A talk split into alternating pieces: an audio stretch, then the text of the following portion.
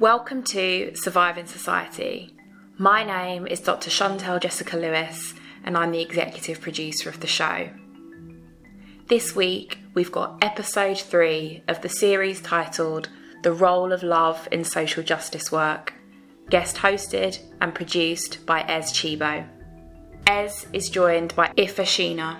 This is a beautiful conversation on how central healing is for social justice work. This is a very open, vulnerable, and generative conversation about gender and identity.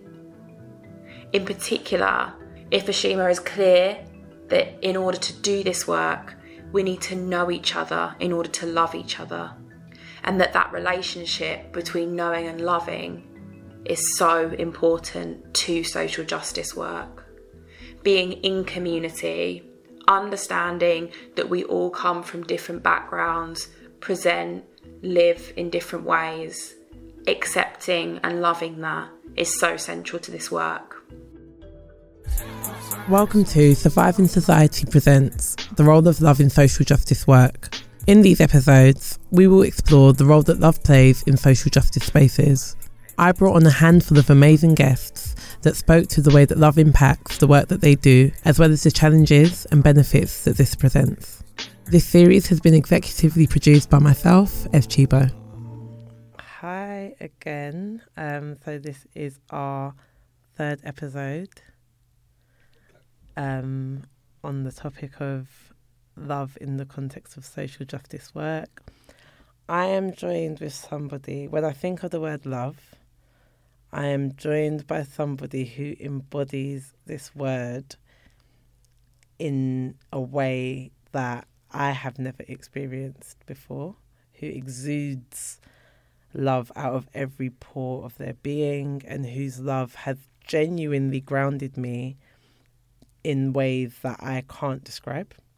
And I feel really blessed to be joined by this person. And I'm going to pass it to them to introduce themselves. well, that what a lovely introduction, even though I'm introducing myself. Um, I love to know how how I impact others. You know, that's really beautiful. Thank you for that reflection. I'm Ifasina. Um, my mother named me TaMeicka. Uh, either works for me, TaMeicka or Ifasina. Um, I use they them pronouns. I'm from the South. I need to be able to say it like that. A lot of folks act like Texas ain't the South, but it absolutely is. It's just a different kind of South. It's got some other things uh, mixed in with it. The daughter of Michael and Tina, um, who were teenagers when I was born, um, and who were intentionally trying to have me.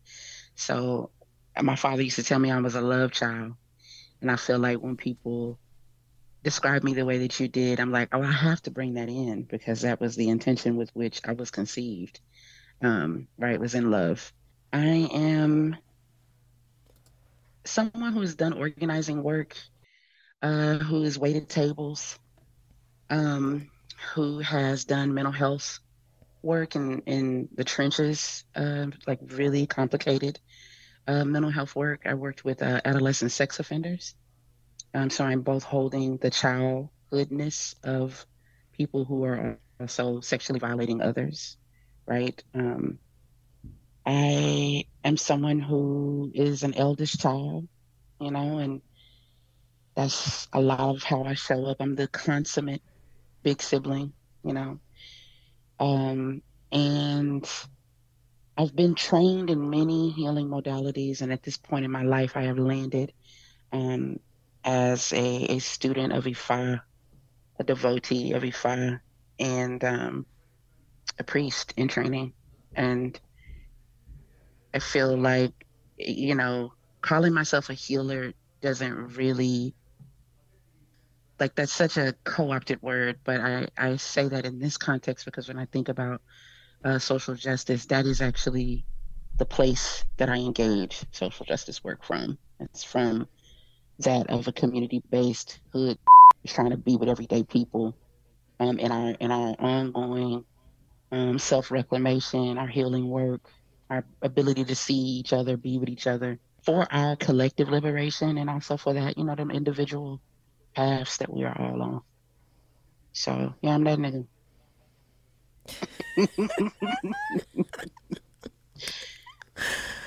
Uh, and that intro. So, and I couldn't have done that. So that's why I passed it over to you. Because I, I, was like, I know I could not have done that. Um, and just for some context, so everyone that has come on as a guest for this series has been really intentionally picked. Um, Ifasina and I met, has it been five years ago? I think so. 2018. Yeah, Yeah. so it will be five years. Um, and we we met um, in the context of work, and it was uh, there is a organisation that basically did a what was it? On our A, terms. um, I think it's what yeah, calling it. I know, I know it was called. It was called all that terms, but in terms of like, it was like a consortium. So it's an organisation that works with different organisations that work with young women around the world, Uh-huh. doing a variety of things. Yeah. Um, and they brought their partners from different parts of the world, um, and that's where we met. And that's that was yeah five years ago. And if even saying that feels so strange because um, we I was a different person then. Mhm. I believe I was a totally different person then.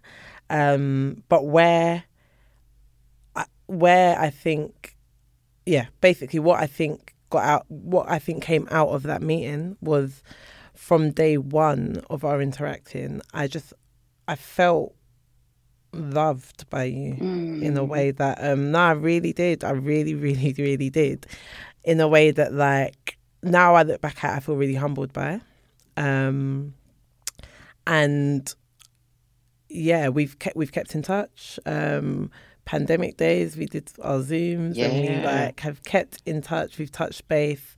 You're someone that often comes to me in different ways and like your voice and your presence comes to me in different ways at different times. Um, and there's often synergy. So it's often like you'll reach out to me at a point where I literally, it's like, no, honestly, I was thinking about you today, Mhm. or like, honestly, I've this week I was going to shout you, and it's so it's it's yeah, I feel really connected to you in that way. Um, and when we met initially, and it feels quite exposing saying this on a public platform, but I'm just going to say it because it's the real. Um, when we met initially, I think that my gender politics were all over the place, Mm. um, particularly in relation to trans identity and non binary identity. I think there was, I was carrying a lot with me. Mm. Um, and we had a really honest but difficult conversation. And I saw myself in a way I hadn't seen myself before that conversation. Mm. Um, and I saw my fear and I saw my judgment and I saw my stuff that I didn't like. I saw a lot of stuff that I didn't like. Um, and I thought that it was me. The stuff that I was seeing was in me. Mm. So it wasn't about you and it wasn't about anybody um, who is genderqueer, is non binary, genderqueer, or trans. It wasn't about anybody else. Yeah. It was about me. Yeah.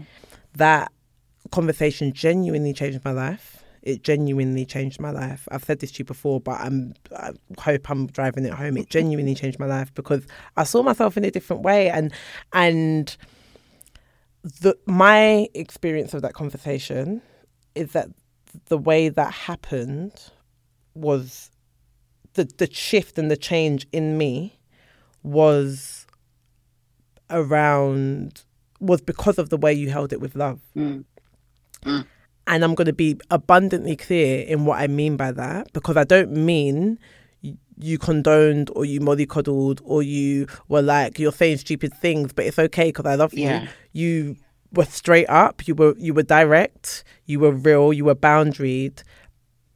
But you there was a level of like recognition Mhm. of of who I was. You gave me space to be me, and I grew from that. Um, and that's kind of the foundation, and that's why. And we, I've, I, yeah, I've tried to have these conversations on air with you a lot, and it things have never aligned. But we give thanks. We're here today, That's right. and we're able to have this conversation today because I think the conversations that we have and have like always had since I've met you have been have been that they've been about that mutual love and respect, growth and learning. So yeah.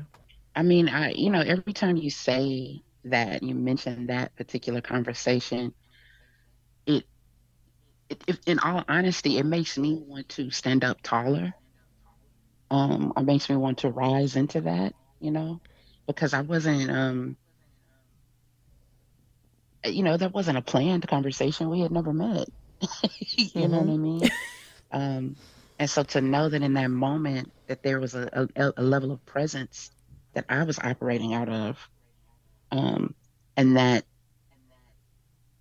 to be able to see you and then for you to actually reflect back no i felt seen you know i'm like yeah that's that's the goal if mm-hmm. if you are the only person that i do that with i feel like i would have done my job on this plane you know what i'm saying mm-hmm. but i the truth of the matter is what that reflection makes me be like okay th- this is the goal like you gotta mm-hmm. you gotta rise into that every time homie um you know as mm-hmm. much as you can um so I, I mm-hmm. just thank you for that reflection i really do no and honestly and i want to say that as someone who and that i and we may or may not touch on this later in the conversation but i'm I am somebody that can smell a wolf in sheep's clothing, mm-hmm. that I can smell them a mile off, yeah.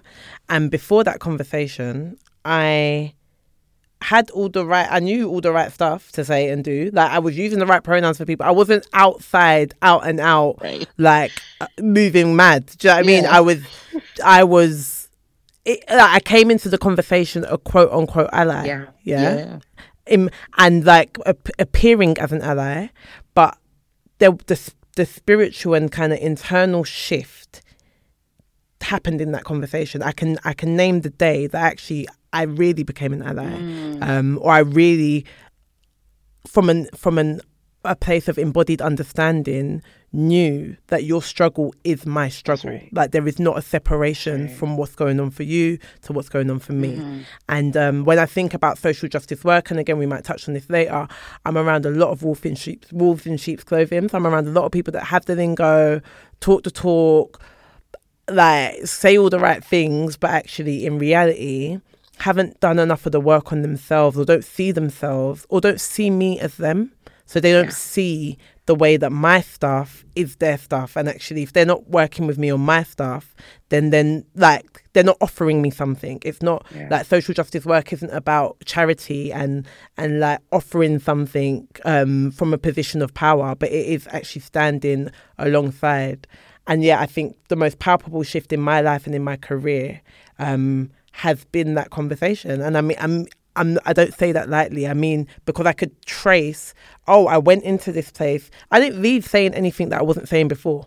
So it's not like before that I was saying something right. bad. I was say I was saying all the right things, but I left that conversation with an embodied shift, and uh, my ally- allyship took on a new there was a new in London was saying vim like there's more vim was added. Mm. I had more oomph, more um, like I feel it now yeah. as if it is it is my struggle as much and maybe not as much and I don't want to I want to be careful with that but I feel it in in myself I feel it yeah. um so there that's true for me yeah when I think about that you know, because of course I think about that conversation too, where you know I was being what I call a, a dumb American, um, you know, and was kind of like in my race bag from a, a very very American um, lens, and so of course I think about that. But I, when you mention this conversation, I think about why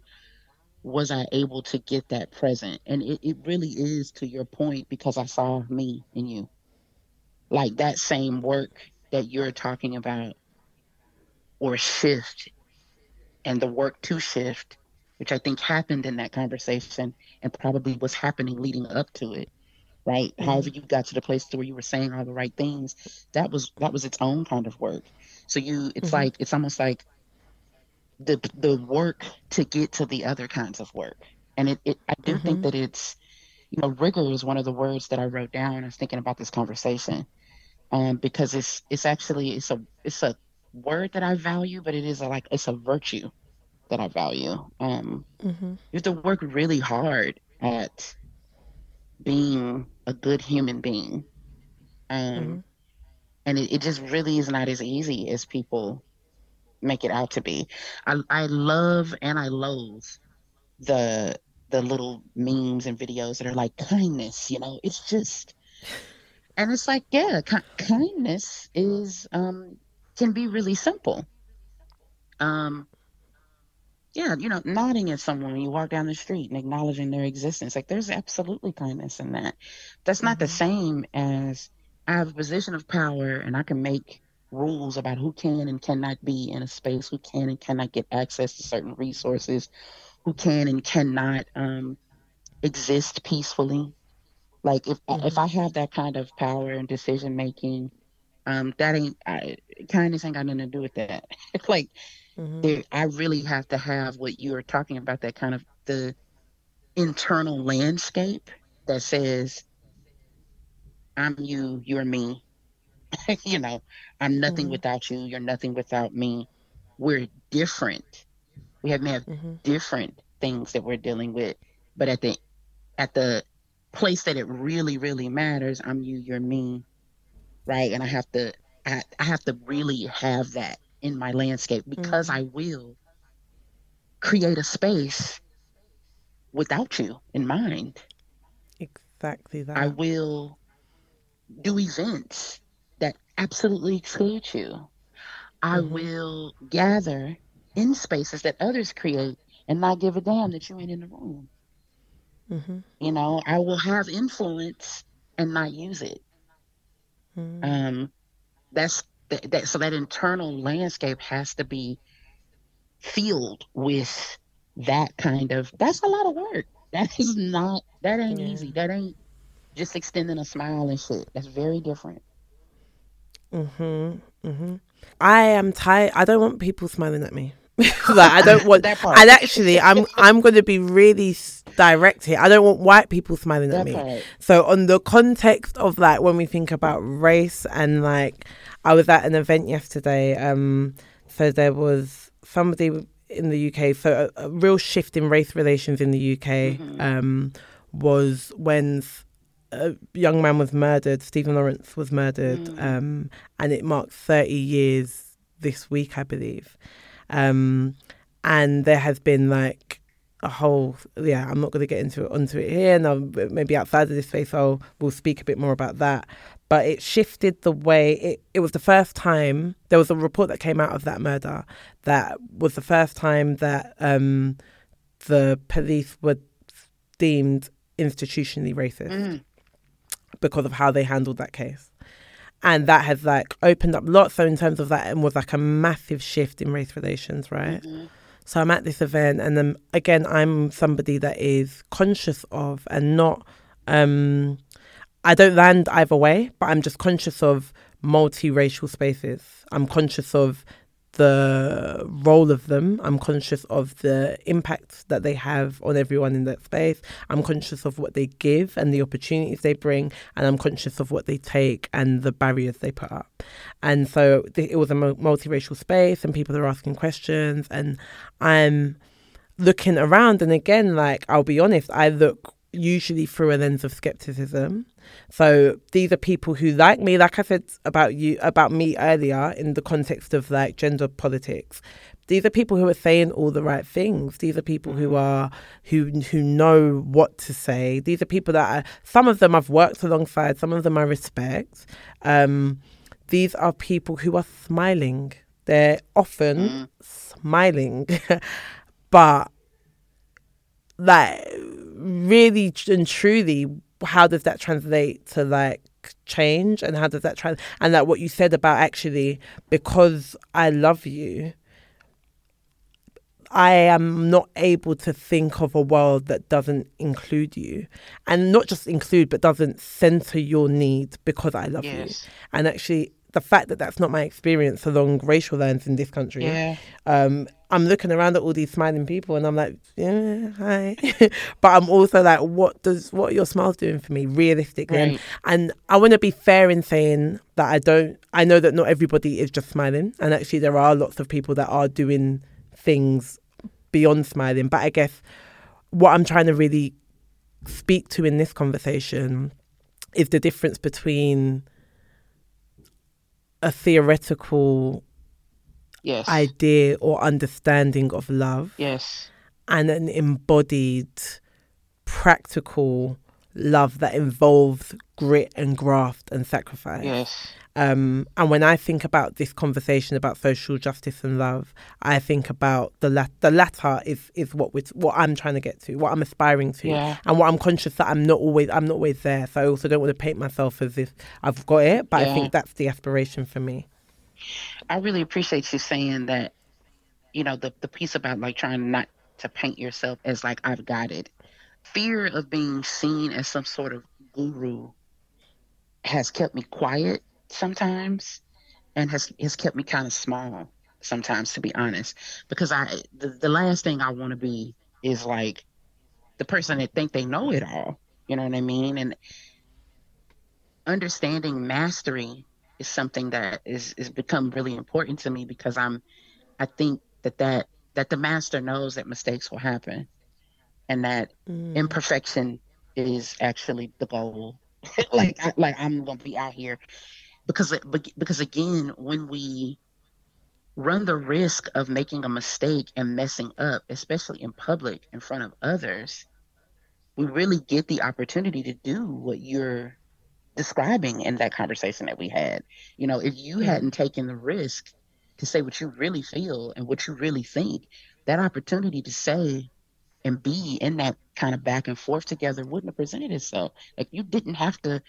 And I get that for you, what you're describing is the love that you felt from me, but there was also that courage and that risk that you had to take, right? To be like, okay, let me keep it a buck. Mm-hmm. this is what I really be feeling and thinking, right? That allowed mm-hmm. me to speak to my journey because that's that's all I was doing, fam. Straight up, I was being real mm-hmm. about how I got from saying all the right things to an embodied reality, specifically mm-hmm. around Black trans women. You know, it was it was me. So that I think that's the other thing too. There probably couldn't have been somebody else to tell you that. It probably had to be somebody, right, who could speak for real, for real to the moment that you were mm-hmm. in.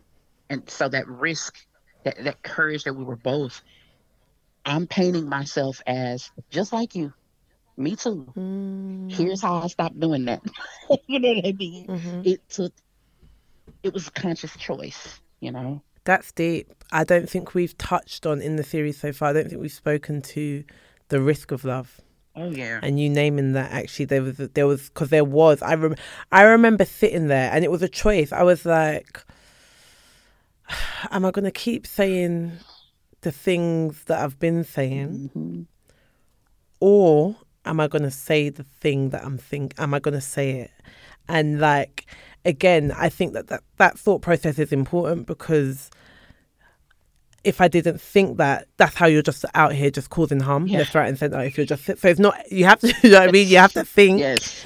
But again, I think my decision, and I can't, I, I don't want to romanticize it too much, but I do believe genuinely that my decision in that moment to say the thing that was controversial and scary and risky, I felt able to do that because something in me trusted that it would be received with love. Um, and that even if offence was caused, that the genuine intention behind my, my line of questions because because the questioning wasn't coming it was coming from ignorance. More than it coming it wasn't coming from malice.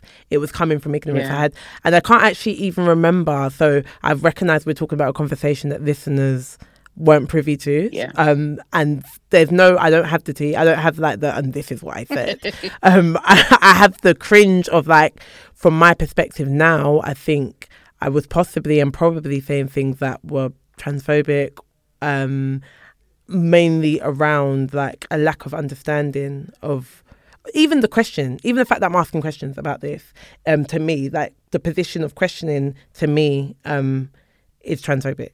Because nobody else is, gets asked a million and one, questions about how they identify Yeah. in in relation to gender. So so yeah, so I guess I remember trusting part of part of me trusted that this will likely be received in love and and if offence is caused I can speak to my truth, which is that that wasn't my intention. And there was something in that that felt really risky, but really important. I mean, so you know, you've heard the term intention versus impact. Mm. You've heard this this kind of people say, Yep. yeah, it's one of those uh, community based, you know, rules that I, you know, every workshop we've been in, and you know, they say that over and over, and um, I, you know, I don't think that they're in in competition with each other. I don't think that there are a versus.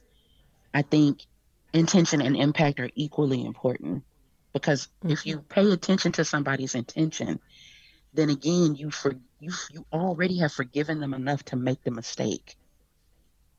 So people have to be able to have room to mess up. Like they just do. And so that doesn't mean they get to mess up in large scales. You know, you don't get to like create a Mhm. whole bill that doesn't give people access and be like, my bad. I was just, you know. So I'm not talking about that, but I'm saying in a conversation like we were having, which was very low stakes, low Mhm, risk, mhm. is me and you sitting at a table. We really other people had left. So it's just me and Mhm, you. mhm, mhm, mhm, mhm. You know what I mean? Nobody else is in eyes, earshot. Like in this context, absolutely. Your intention and your impact. I could have jumped fly and got offense, offended. I could have, Mhm, mhm. you know, and I could have chose to identify more with the people that we were discussing, right? Mhm. Than you. But that Mm. don't that don't move the needle. If I get all Mhm. in the my stuff about the Mhm. people we're discussing instead of you, the actual human being I'm sitting here in front of. So that's why I think like I get where we're coming from when we say intention versus impact, but I think it's like intention versus impact inside of a particular context. Mhm. While while it had an impact on me, it's very minimal. it, very minimal. Mhm. And your intention outrode it for me in that moment. And the again, the decision to identify with you felt more important. Felt like something would actually move if I could identify with you for real, not out of a Mhm. um, after school special way, you know. Sometimes we just think, well, we both black, so you know what I mean. And, and uh, yeah, there's a lot of ways to be black, man. You know. and that is, it's interesting because that I think there is something, and it, it links in with the conversation about that wider social justice spaces, right? There's something about that. Well, not there's something about it was that the the thing that the reason why we it was you and I that were stayed behind having that conversation because there's something about yeah we're both black, but also all of the other black people in that space were from the continent, right. like were from the different part. So they had a relationship with their nation country Yes. and with the continent of Africa that you and I had a slightly different relationship to, right? Yep. So the, the reason why we were the ones behind having that conversation on that day in that way is because of that shared experience of like displacement and race. Yes. Um, and again, different US, UK context is different, but the similarities in that is what allowed room for us to, Yep. to explore in the way that we were exploring, right? yeah. Um, and when I think about that, when I think about social justice work more broadly, one of my main issues is that I have been expected to work with people that one I don't trust, and two, th- there isn't that. There isn't that like shared. There ain't. There's not. I can't find the point beyond Yeah. like I can't find the connection point, right? And Yeah. that's not. It's not just along racial lines. It's not just along gender, sexual. It's not just along. It's not. It doesn't have to be a specific thing. But I think there's something about identifying with someone else's humanity Yes. that creates room for you to see the rest of me Yes. and um, I'm in a lot of social justice spaces where people, and this is a drag, like this is an intentional drag to people that are listening, but people go to university, read books, um, work in offices with mostly people like them that went to similar universities and do si- and it's like actually you don't see my humanity and so I can't connect with you. And because that's not my entry point to this work and because the stakes are so much higher for me because actually this is my life Yeah. and this is the lives of my community. right. this isn't I'm not on a voyage somewhere. And so that frustration is where like when I think about why I wanted to even do this series it's because I don't want to talk about social justice in in context of like theories and all of this stupidness. I want to actually remind myself why I'm in it and Yeah. remind myself that every person that I've brought onto this series is also in it for, for the same reason as me. And this is across now borders and time and space and race and gender and sexuality. But there are lots of people that that connection point exists for where I, I see you as a human and you see me as a human so we can graft, we can work together. the thing that I hear too is I respect your gangster. because I, I think um, what you're describing when you when you're talking about, you know, folk the folks that, you know, the con like where they come from and how they ended up in the little social justice office uh, space, uh, wherever that is, you know, the organization that I was there representing, that is that organization's um, calling card almost you know, right? The for us by us, um, Mhm. hiring directly impacted people. And I even think about the context of the of the folks that were in the room, right? That most of them from all over the world, actually, that's also how they often, many of them, not everybody in the space, that was their reality. Um, the two, I believe, the two folk, folks from um, Mexico City and the folks from India, that wasn't their their reality. And one of the one of the people from Tanzania also that wasn't their experience, right? And I also will say these are the people that stood out to me most. Like these are the people that I also connected mm. with, and I couldn't even talk to the Indians or the the Mexicans because they didn't speak English. Mhm. But there was enough to your point, right, about being able to feel mm-hmm. like they. There's just a way that they are that we were connecting with each other that wasn't mm-hmm. intellectual hmm it was it was love. You're I, I'm like you're Mhm. absolutely right because i i love those people. I don't even remember their names. Mm-hmm. right not not in full. Mama rosa that's one of them that, just Yeah. came to me right? But like straight up i re- because i remember the the love oozing off of them toward me and me towards them. And because that's the other thing too is is that when i sent you love it landed. Mm. Because i was sending love out that don't mean it landed Mm. So there were definitely some. I won't go into names and stuff, but there were definitely some people where I was just like, I'm not trying to do that. I'm trying to do Mhm. love. You know, Mm, meaning I want to know your story. Mm. I want to know who your people are. Who is your mom and dad and them? What they do? Where they come from? You know, who your Mhm. siblings? Um, wh- wh- where does the block you grew up on? Like, was it a block? Do you even talk about it like that? You know, Mhm. th- getting Mhm. into the connection of the human being because even that practice of storytelling we can co-opt in social justice spaces Yeah. Yeah. right and turn it into a tool and an icebreaker and Yeah.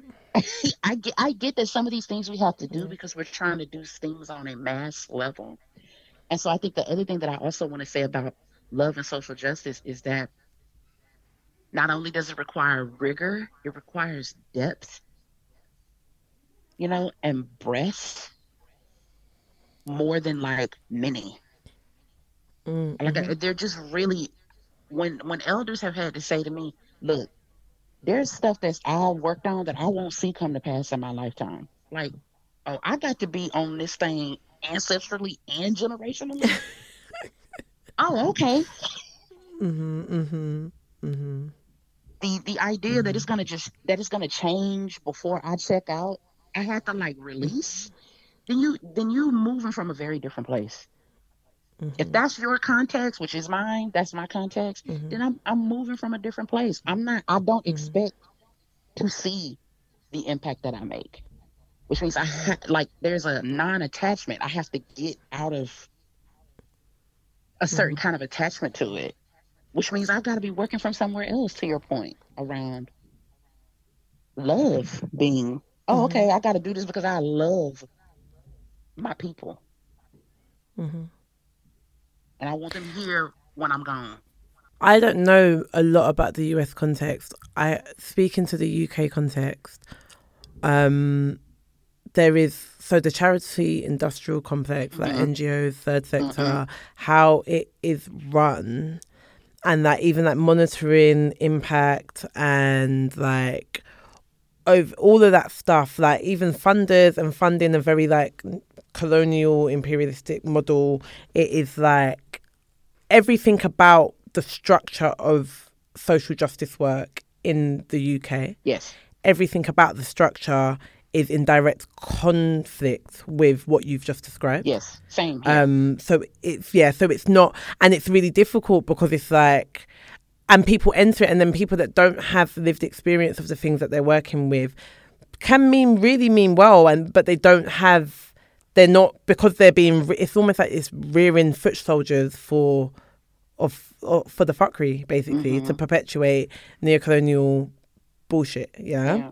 and that is it's I'm I'm in a space now and again like I'm in a space where I can't I physically like my body rejects it. Like I can't I can't be in the conversations. I can't there, I used to be better at being diplomatic around it and like going in to get what I need and coming out and, and like redistributing resources in ways that felt like I still was, could maintain my integrity. But actually, more and more, I'm in a place where it's like I actually can't work in those spheres. And so I'm, I'm, and I'm very fortunate to be in a position where I, I tend to, I would say, upwards of ninety percent of my work is work that I'm deeply connected to. Mm. And again, I'm, I'm very fortunate to be in that position. But when I think about how I got here and also how I have maneuvered this charity industrial complex for as long as I have, I think about relationships and love. So actually, our relationship has we've built across borders. So we have spent in flesh three days together. Yeah. Yeah. Cause I even left early. I wasn't there for the whole time. Yeah. And then we Yeah. s- and then we spent the night in Brixton. The night, which is yeah, which is now my flat, but Yeah. oh, Carol, yeah, but yeah. So we spent uh, three days and an evening together. Uh-huh. That's the only physical space we have shared. Um, however, over five years, we've been intentional about cultivating relationship, um, and that has fed me and held me and sent me and like so experiencing that and in its realness is one of one of many things that has been like no you can't settle for less than that Mm. you can't be in community doing community work with people that you're in physical space with day to day and you're experiencing something that ain't this. Like it doesn't it's not it's not it doesn't it, the maths is not mathing. it's not making sense. Okay. so we need to figure like and and when i think about actually particularly around i remember i was in nigeria i was going through quite a lot. George floyd had just been killed. And we had a call and i remember i remember coming off that call. And like i just sat there um i literally just sat on the chair that i was in maybe for no exaggeration 30 minutes. I just sat in the love because it had poured so much back into me. Mm. and like my mental health was all over the like, all sorts of things were going on. The world was up in flames global pandemic. Like every i just left my job um no money in the but like everything was going quote unquote wrong. But there was work to be done um and the way that i could tap into the need to do that work one of the ways is is your how you fed me how you how your love how your laughter how we, it wasn't it wasn't a deep com- it was just us being in relationship Yeah. right? And what that did for me and what that does for me and how that's piv- completely pivoted um how i'm able to do this work because i can't i can't do it anymore. I can't do the fake like lower level i physically my body rejects it. I can't do that stuff anymore You know, when I was 28, I had a, and I don't know if I've told you this before, but I had a, a, a queer black elder tell me, because I was tired, honey. I had been doing organizing work uh, probably for about five or six years at that point, and I was the tiredest. And she was like, you know, you're really too young to be this tired. She's like in her late fifties, and you know was traipsing all over the, the state. and so I, it was the first time I think somebody recognized that I wasn't built for that. Mm. Now she didn't mm. say those words, but she, what she did say was, "You too tired. You too young to be this tired. You might want to reevaluate." Is what she said to me. It, but it similarly to you, it made me sit down, and I and that's mm. when I was able to be like, "I'm not built for this." This this what you're talking about Robin Hood, you know, rise from the rich, give to the poor. You know, yeah. I ain't built for that yeah. because I the yeah. the trenches that I gotta go in to be able to to get knocked and hit to come back. Like I don't got that, Chief. Mm-hmm. I just don't, and. Mm-hmm. It's why I now can talk about myself in the context of social justice the way that I can because I'm going to always be someone that says I see an injustice.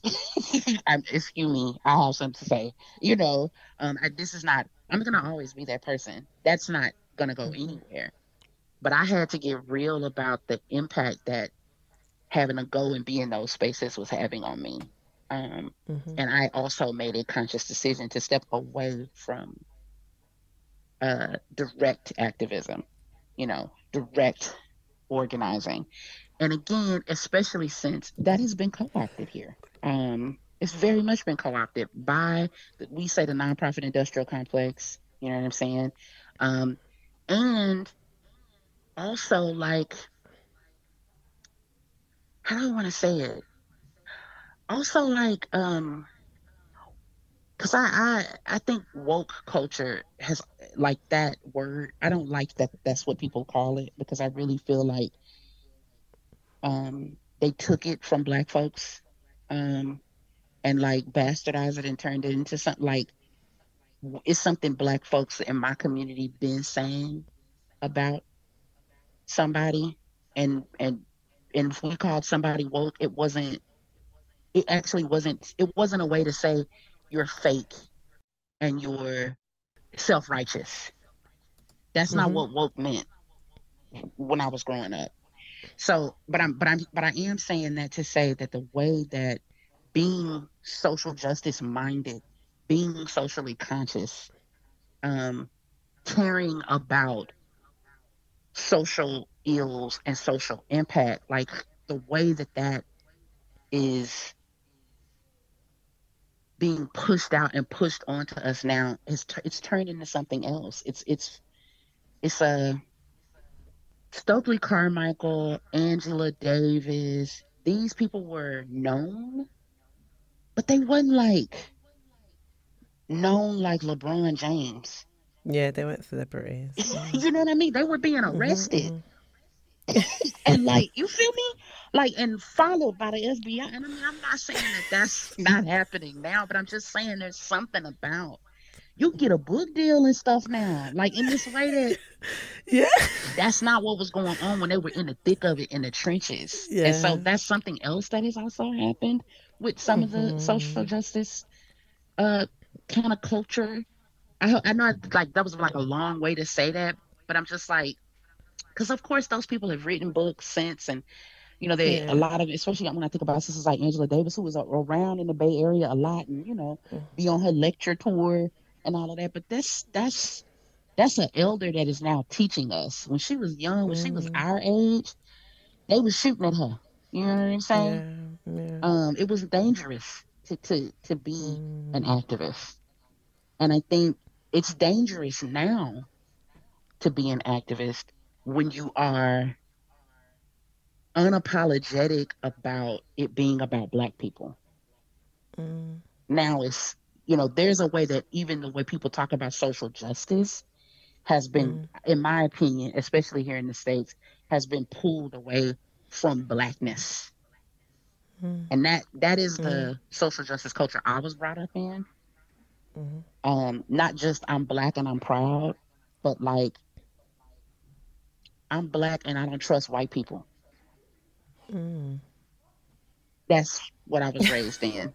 And so it, mm-hmm. so I'm again I'm saying this to say, so then fighting alongside you as a black person means I gotta to your point, I have to actually know you and love you. Mm. You could betray me. Mm-hmm. You know. Oh.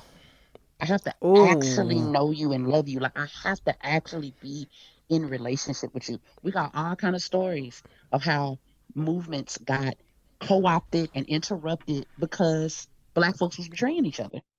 They were being they were able to get Mm. sold and bought. You know what I mean? That's the Yeah. that is my ground and how I that's so that's that, that's where the love I think specifically when it comes to social justice comes from. Like I need to know that I know you. I need to know I need to build with you. It needs to be an actual real relationship. Cuz I need to be able to hide something or someone or or or Mm. tell you something that I can't tell nobody else, you know? That my my literal Mhm. safety is bound in an actual connection here that I just I don't see as much anymore. Oh, oh, oh. There's a lot in what you just. There's so, like my body is reacting to what you're saying because it's it's that real, and I'm not going to add or take away from it. It's just it's everything you just said, and in the con- and that exists for me across racial lines. So in like the UK, which is like predominantly not brown or black, um, or anything but white.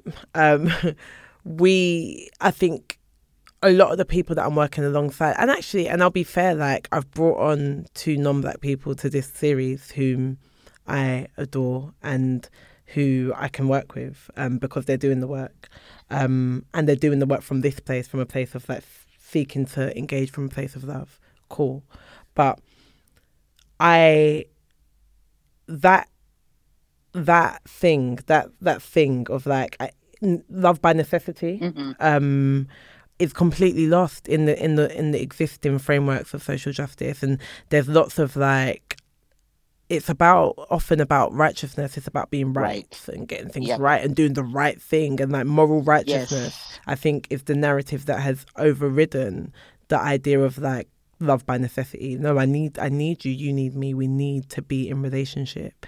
Um, and I'm doing this because I love you, not because it's right and because I'm offering you what and then and then so when you're wrong, quote unquote, I'm not offended by that. Um, but we can grow in love right. um, because you will be wrong because you are human. right. And when I'm wrong, I'm not too afraid to be wrong in around you because like that's a part of the process, right? And even when you're speaking to when you were speaking about getting the book deals and the recognition, it's really funny. I was laughing because I have very intentionally, and I'm saying this, and I'm like, uh, this better not affect my bag, but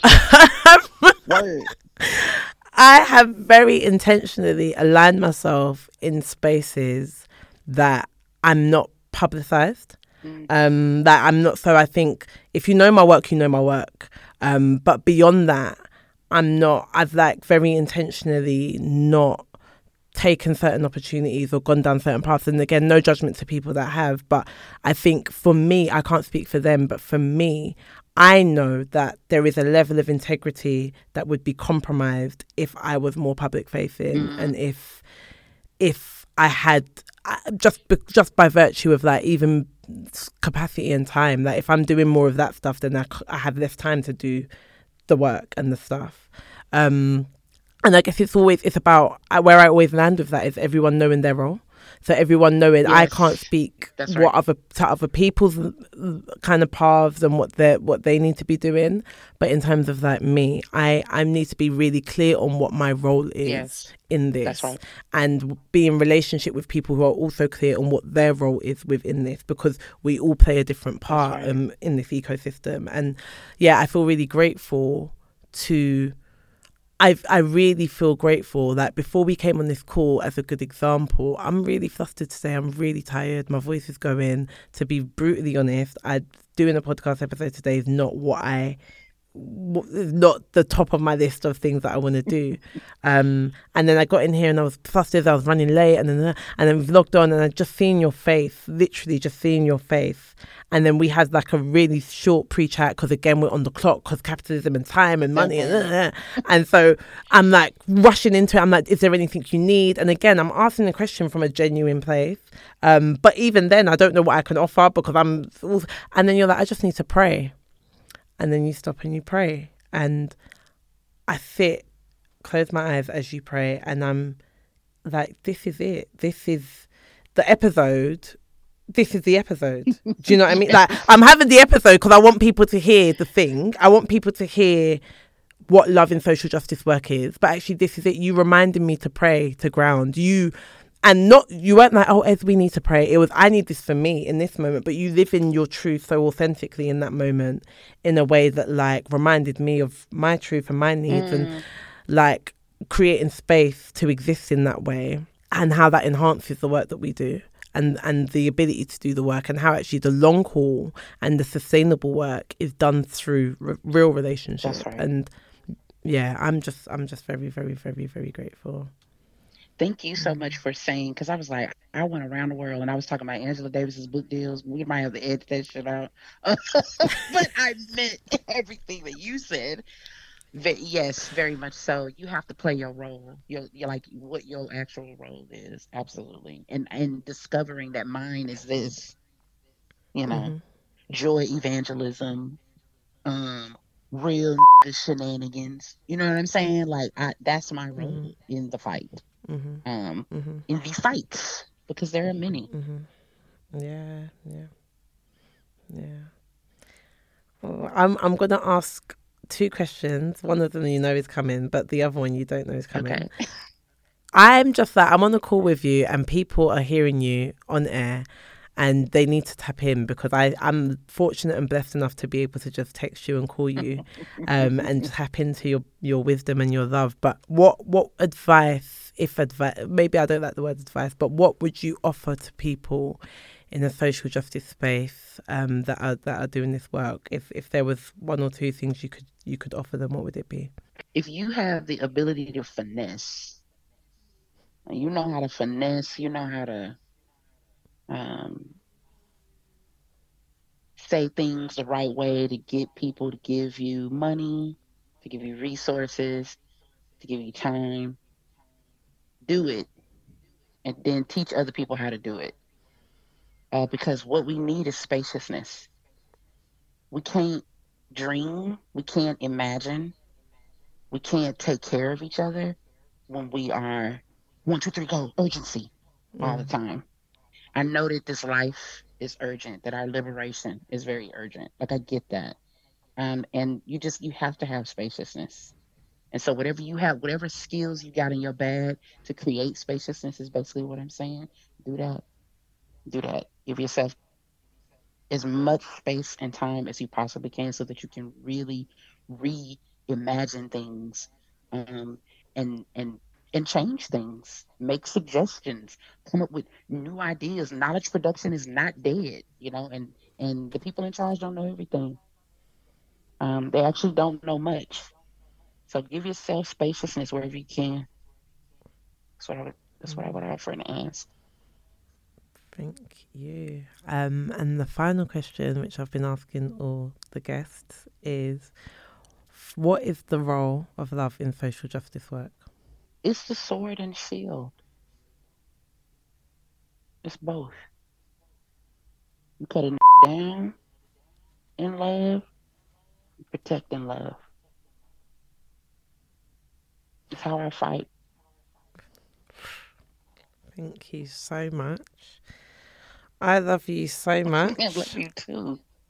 I am so grateful. Um, yeah. Until next one. Thank you for listening to Surviving Society. To support our work, you can rate, review, and subscribe to host or produce a series of Surviving Society. Get in touch with us via Twitter or Instagram.